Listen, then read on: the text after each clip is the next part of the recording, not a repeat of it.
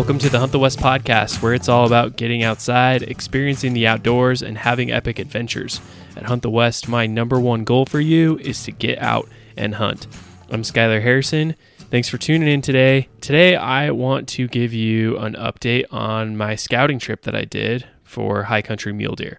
So, I'm just going to give you a quick recap. I've got uh, an archery mule deer tag starting in mid August.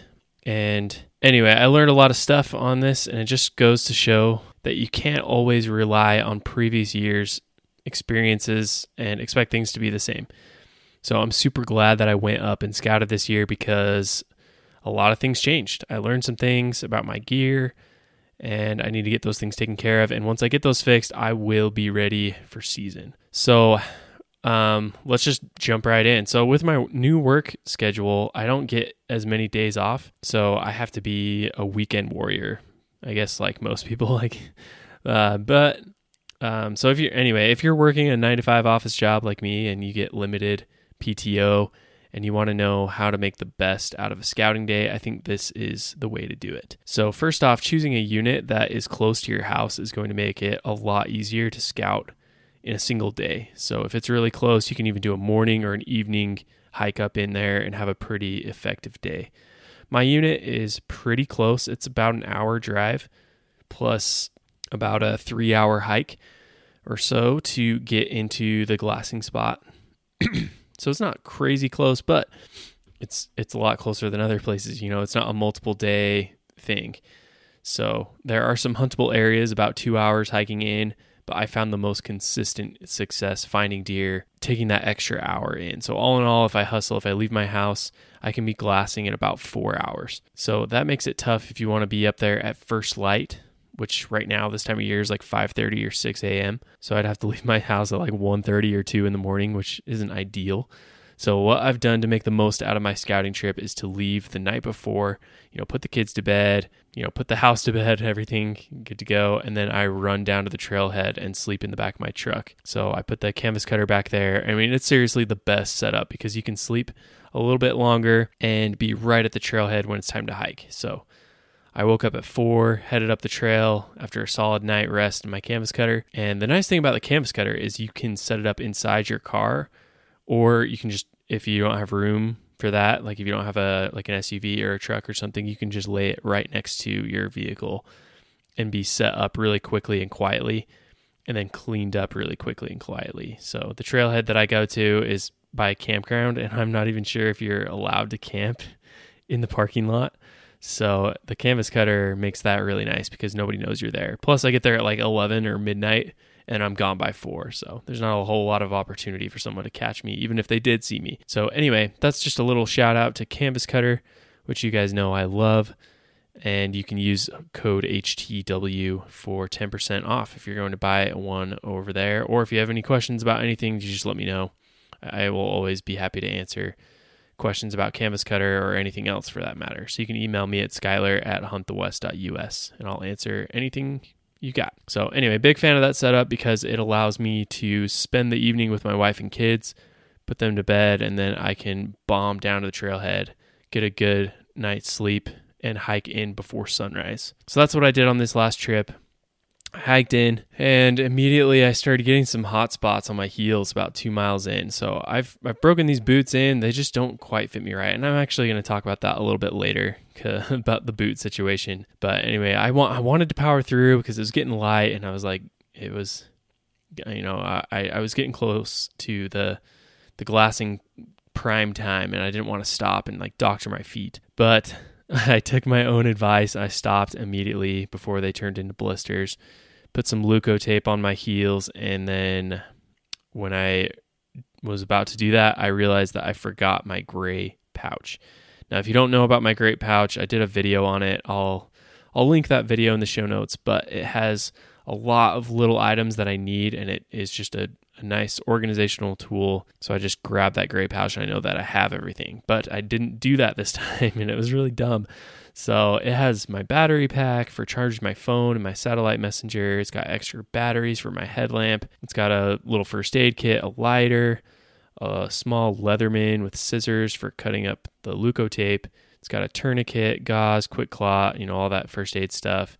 I even keep a pair of earplugs in there if you know you've got a windy night with a flapping tent or a, a snoring hunting partner or something. I've got a knife sharpener in there, extra contacts, painkillers, band aids, all that stuff, like tons of stuff in there. But I forgot that. And luckily, I threw a roll, an entire roll of leukotape in my pack at the last minute because I knew that I had used up the the last of it. I usually wrap it around my lighter and then keep it in my gray pouch. So luckily I had the leukotape and then I always have, you know, my everyday carry knife so I could just cut that and and tape up my heels. So that saved me even though I didn't even though I didn't bring it, I I had a backup, I guess. So anyway, Leukotape is awesome. Um, I'll leak that stuff in there too. You can just buy it on Amazon. So I didn't get blisters, although I did not make it to the top at first light like I had planned to because I, I was slowed down a little bit by that. Anyway, so I got to that first area where where I usually see some deer about two hours of hiking in, and sure enough, right in that very first spot, there's this travel corridor, and I see two bucks. One of them was up high, silhouetted on the ridge. One of them is about the same elevation as me on the same side hill. They're both pretty small bucks, but um, this year I'm going to just take the first legal buck that is in bow range that I can get a good, clean, ethical shot on. I know how hard it is to get in range, so I'm I'm just going to take every opportunity to get those stalking reps in so I have the best chance at success. So yeah, I saw those two bucks and if it were opening day, I would have tried to get closer, but I had this buck at 65 yards and he had no idea I was there. It was pretty awesome for a first you know the fir- very first moments of the scouting day. Anyway, I pushed through. I uh, kept running into deer, so I had to slow way down. I, I wasn't up to the glassing spot until about 7:30 or 7:45, which was still good, but like the steer, the the the deer are still up and moving.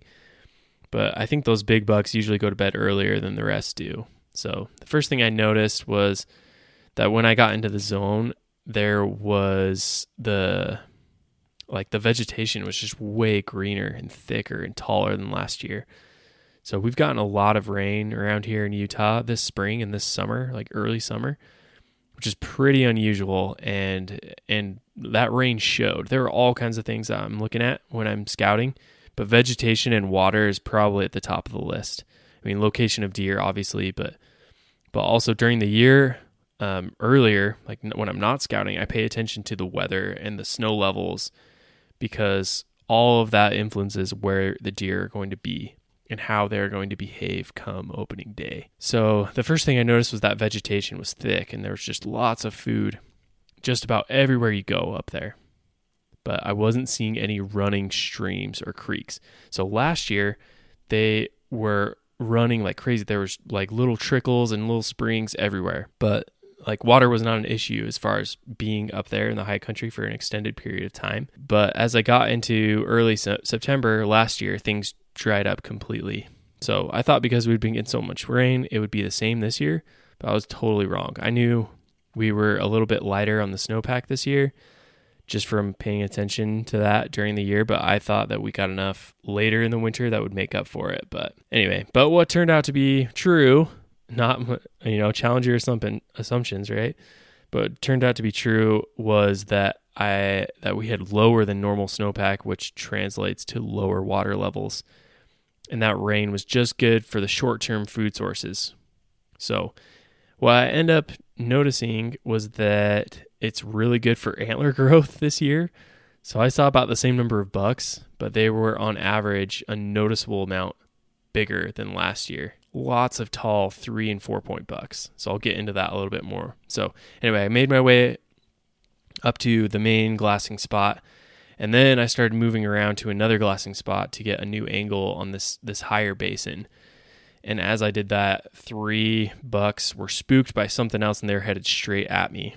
So I grabbed my tripod, sat behind this little rock, set up my phone to try and get a video because I don't have a spotting scope or anything like that but it was pretty nice, tall, like the nice tall three by four. And at first, I thought it was this buck that we saw last year, which is called the Silver Stallion, because he had a very similar color on his head and was he was a little bit bigger than he was last year. Uh, so I took some videos and compared some pictures, and I actually decided that it wasn't him. It was just an, another nice buck. The silver stallion had like these really small G2s that kind of pointed backwards, almost like like extras.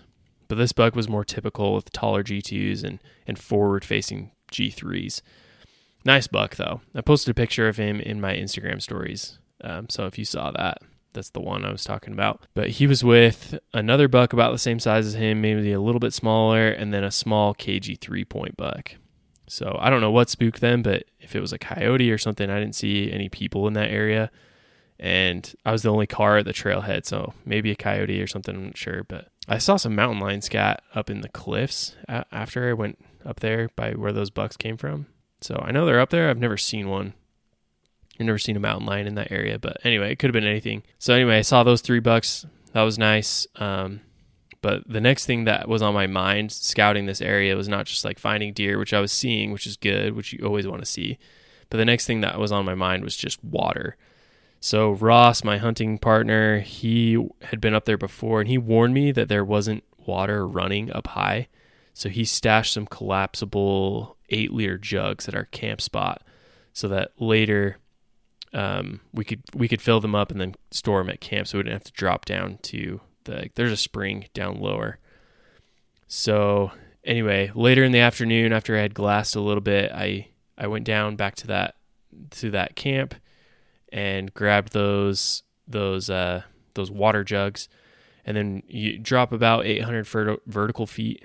Um, there's this spring. I think the Forest Service put in like a like a pipe or something into a spring. Anyway, that's that's always been running. So that's nice having that water source, but it's still like quite a quite a bit of a drop.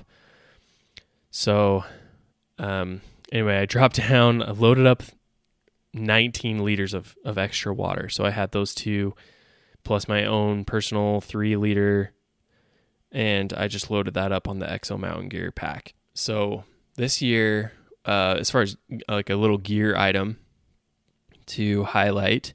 This year I got the Exo Mountain Gear. They they have an accessory called the crib load panel or something like that. It's like this tough panel with holes in it that's really heavy duty, but it's really lightweight. And it just sits between the bag and the frame and you can use it to secure heavy loads of awkward shaped things, you know, like meat.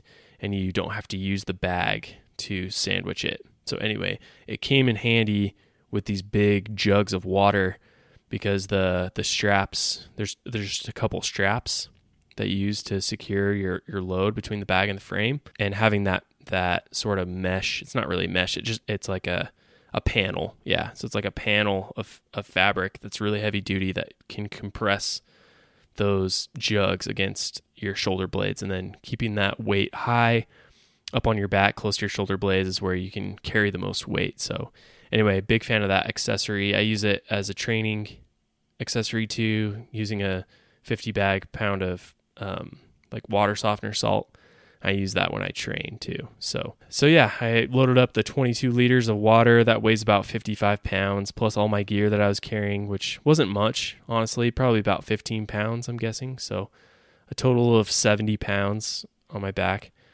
So, anyway, it just goes to show that you really do need to train to carry loads if you're going to be successful up in the high country. So, because water is everything up there. If you can't if you can't get water, you're not going to be staying for multiple days. So being able to pack that in where we need it will allow us to stay up closer to the glassing points, staying closer to camp so we don't have to waste time dropping down to get water too often. And more glassing time just means more chances of seeing stuff and glassing in, in, archery season for mule deer is like the name of the game. While I was down getting water, actually a thunderstorm came in, which was actually kind of cool.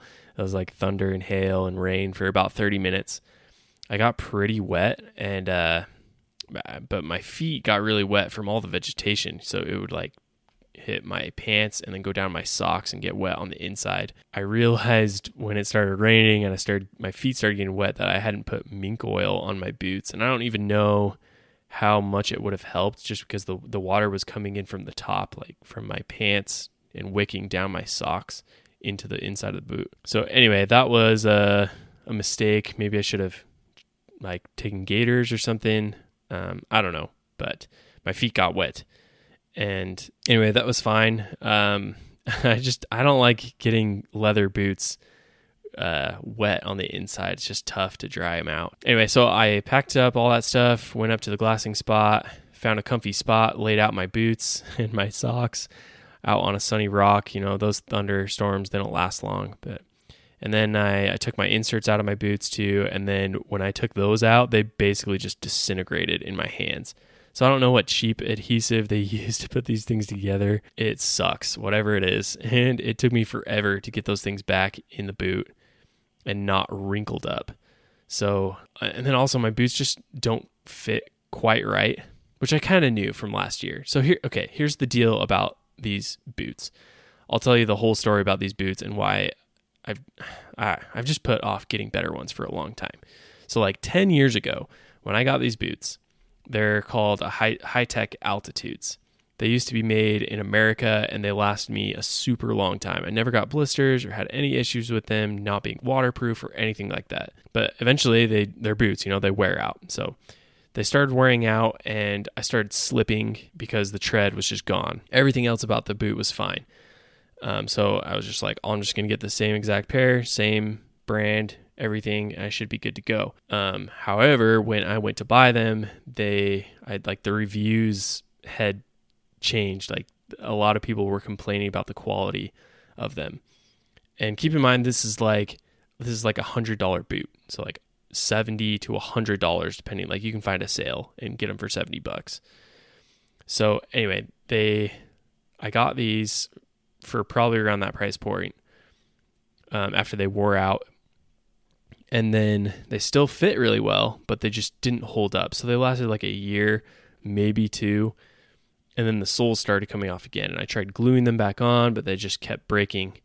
Um, and eventually I was like, hey, they're just, they're budget boots. I might have to get new ones every year, but at least I don't get blisters and they keep my feet dry um, when they're not falling apart. So I'm like, that's fine. Like I'll just buy them once a year whenever they fall apart, and you know that's just that's the deal with, with a budget boot.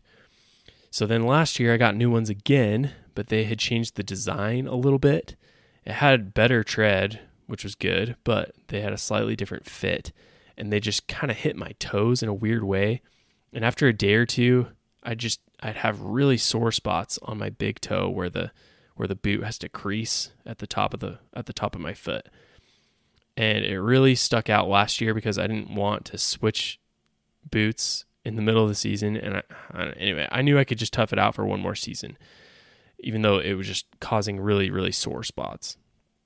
But this year I put them on again and I immediately realized that when they got wet, all those tiny little problems came together for a giant fail. So that like not hitting they're just kind of hitting my toe wrong and then the them not being waterproof anymore i dried them out, i dried them out the best i could but even in just one day so on the scouting trip I, I did about 12 miles of hiking and my feet were just super sore and tender to the touch like i didn't have any blisters or anything thanks to the leukotape but i just had sore tired red tender feet after the day was over so anyway, that prompted all of that has just prompted me to do some research on boots. And this is kind of an endless topic, probably, but I ended up looking at some Crispis and some Hanwags. Um, but I didn't want to order something online without first trying them on. So we have a shop here locally in Black o- Black Ovis. Um, a lot of you probably heard of them online, but they have a storefront here in Salt Lake and I have a buddy that works there. And anyway, it turns out everyone and their dog is trying to get the, a hand, trying to get their hands on a pair of Crispis, um, especially the Crispi Lapponias right now. They were the ones that I was looking at. Um, they didn't have my size, and nowhere on the internet had them either. So I I couldn't try them on in the right size. So I went for a different boot that fit really well. So I ended up just getting I got the the Hanwag Makra Combis and they just fit my feet perfectly. I've been wearing them around the house for a few days. I'm actually wearing them right now. And so far, they're pretty comfortable, but they're way different than what I'm used to. So I'm used to my, the boot that I had before was super flexible and it was leather. So these are stiff boots and they're Gore Tex. So I don't know what the flex rating is on those old boots that I had, the scale goes from one to five. So five would be like a mountaineering boot, really, really stiff. A one would be no stiffness at all. You could just fold it in half like a running shoe. I'm guessing my old boots, my leather ones, were probably like a 1.5, maybe a two. But these Hanwags that I got are a four. So I think most people uh, in the hunting world, like Western hunting stuff, they get like a three flex. It's kind of middle of the road. That's what the Crispi Nevada is. That's their leather boot. That's what Ross runs. It's a it's a three uh, on the stiffness or flex rating. Anyway, I'm used to trail running shoes, so I was gonna lean towards somewhere on the light and the flexible side of things. But when I put on these Hanwags, they fit so well, and I just decided to give them a try. So anyway, they say that once you get in a stiffer boot, you'll never go back. The jury's still out on that. Um, so anyway, I will report back once I get some mountain miles in, because right now, just in my kitchen, they feel pretty good, but who knows? So anyway, that is the super long story of the boots. But that was the main thing that I learned on this scouting trip was that I need to get my boots fixed. Um, water, we solved the water problem up there, and then the antler growth is off the charts this year, which is awesome. So I saw like three or four pretty nice four points, all with like really tall racks, like bigger than way bigger than last year. I mean, there were one or two big bucks on the whole mountain last year, and in one day of scouting, I saw three or four like nice ones that are bigger than those two from last year. So, well, as big or bigger than you know Ironside or Silver Stallion. So anyway, that was just one day. I'm pretty I'm pretty stoked to uh, see what we turn up. Um, so it's going to be me and Ross and Colby. Uh, so there's going to be three tags in camp. Um, as Ross is taking his recurve this year, so I don't know what his plans are. But well, I'm sure we'll have him on the podcast talking about everything. But you guys, it's here. It's today is August. Let's see, what day is this going to go live? This will probably go live on August 16th. So if it, if it's August 16th, I'm going hunting on August 20th. So this is exciting. Um, it's coming up real quick. The I, as I said before, I'm going to be stocking everything that's legal. I'm going to be drawing back on everything. Like if if it presents a shot, I'm going to take it as long as it's an an, an ethical an ethical shot. I'm going to be taking it no matter the size of the buck because I just need to get something down with my bow. Um, I think Colby and Ross are going to be holding out for something a little bit bigger. I don't know. Ross might lower his standards a little bit, trying to get it with the recurve. I told him he has to shave his beard if he doesn't notch his tag with his recurve. So we'll see if he does or not. But anyway, you guys should uh, pester him on that one because I think it'd be good motivation for him because he, yeah, you know, it's not easy getting stuff with a recurve. So a little bit of motivation like that might might be the the thing that pushes him over the edge and makes him get that that recurve instead of eating tag soup. So anyway, I think that's pretty much it for this scouting trip. Um, I'm I'm excited about the prospects. I think, uh, yeah, we're gonna stick to the plan of of glassing a lot, and then I think one of the ways that that I didn't really use as much last year that I think I might want to try this year is a little bit more of an ambush style of hunting. So because the the ground can get really crunchy. I know it's been wet up there now, but that things could change. It's really steep, rocky terrain, and stalking in on stuff is just it's just really really tough. Um, I successfully did it when it was windy on Ironside, even though I just couldn't make the final shot.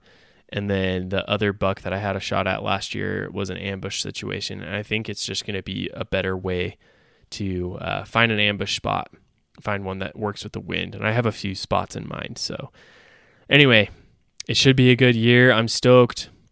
If you guys have upcoming hunts, let me know about them and what your plans are. I love hearing from you guys. Uh, like I said in pretty much every episode, I answer every email and every DM on Instagram. So feel free to contact me with either in either of those ways by email and Instagram. Those things will be linked in the description. But yeah, if you're a weekend warrior like me and you need to get a scouting trip in, that's the way I would suggest doing it. Is choosing an area that's close to your house, bombing in the night before or early in the morning if you're if you're close to your area, and then just hunting the stuff that you that you have access to. You just got to make it work. So this year I might I, I have zero PTO. Like I have a trip, a family trip coming up in October, and I just switched jobs, and so I have an accumulated PTO. So anyway, I'm I have like zero PTO for hunting, so I'm basically going to be just restricted to the weekends at this point. So anyway, I might be lighter on the days in the field this year, but I'm going to do the best I can to fill my tags.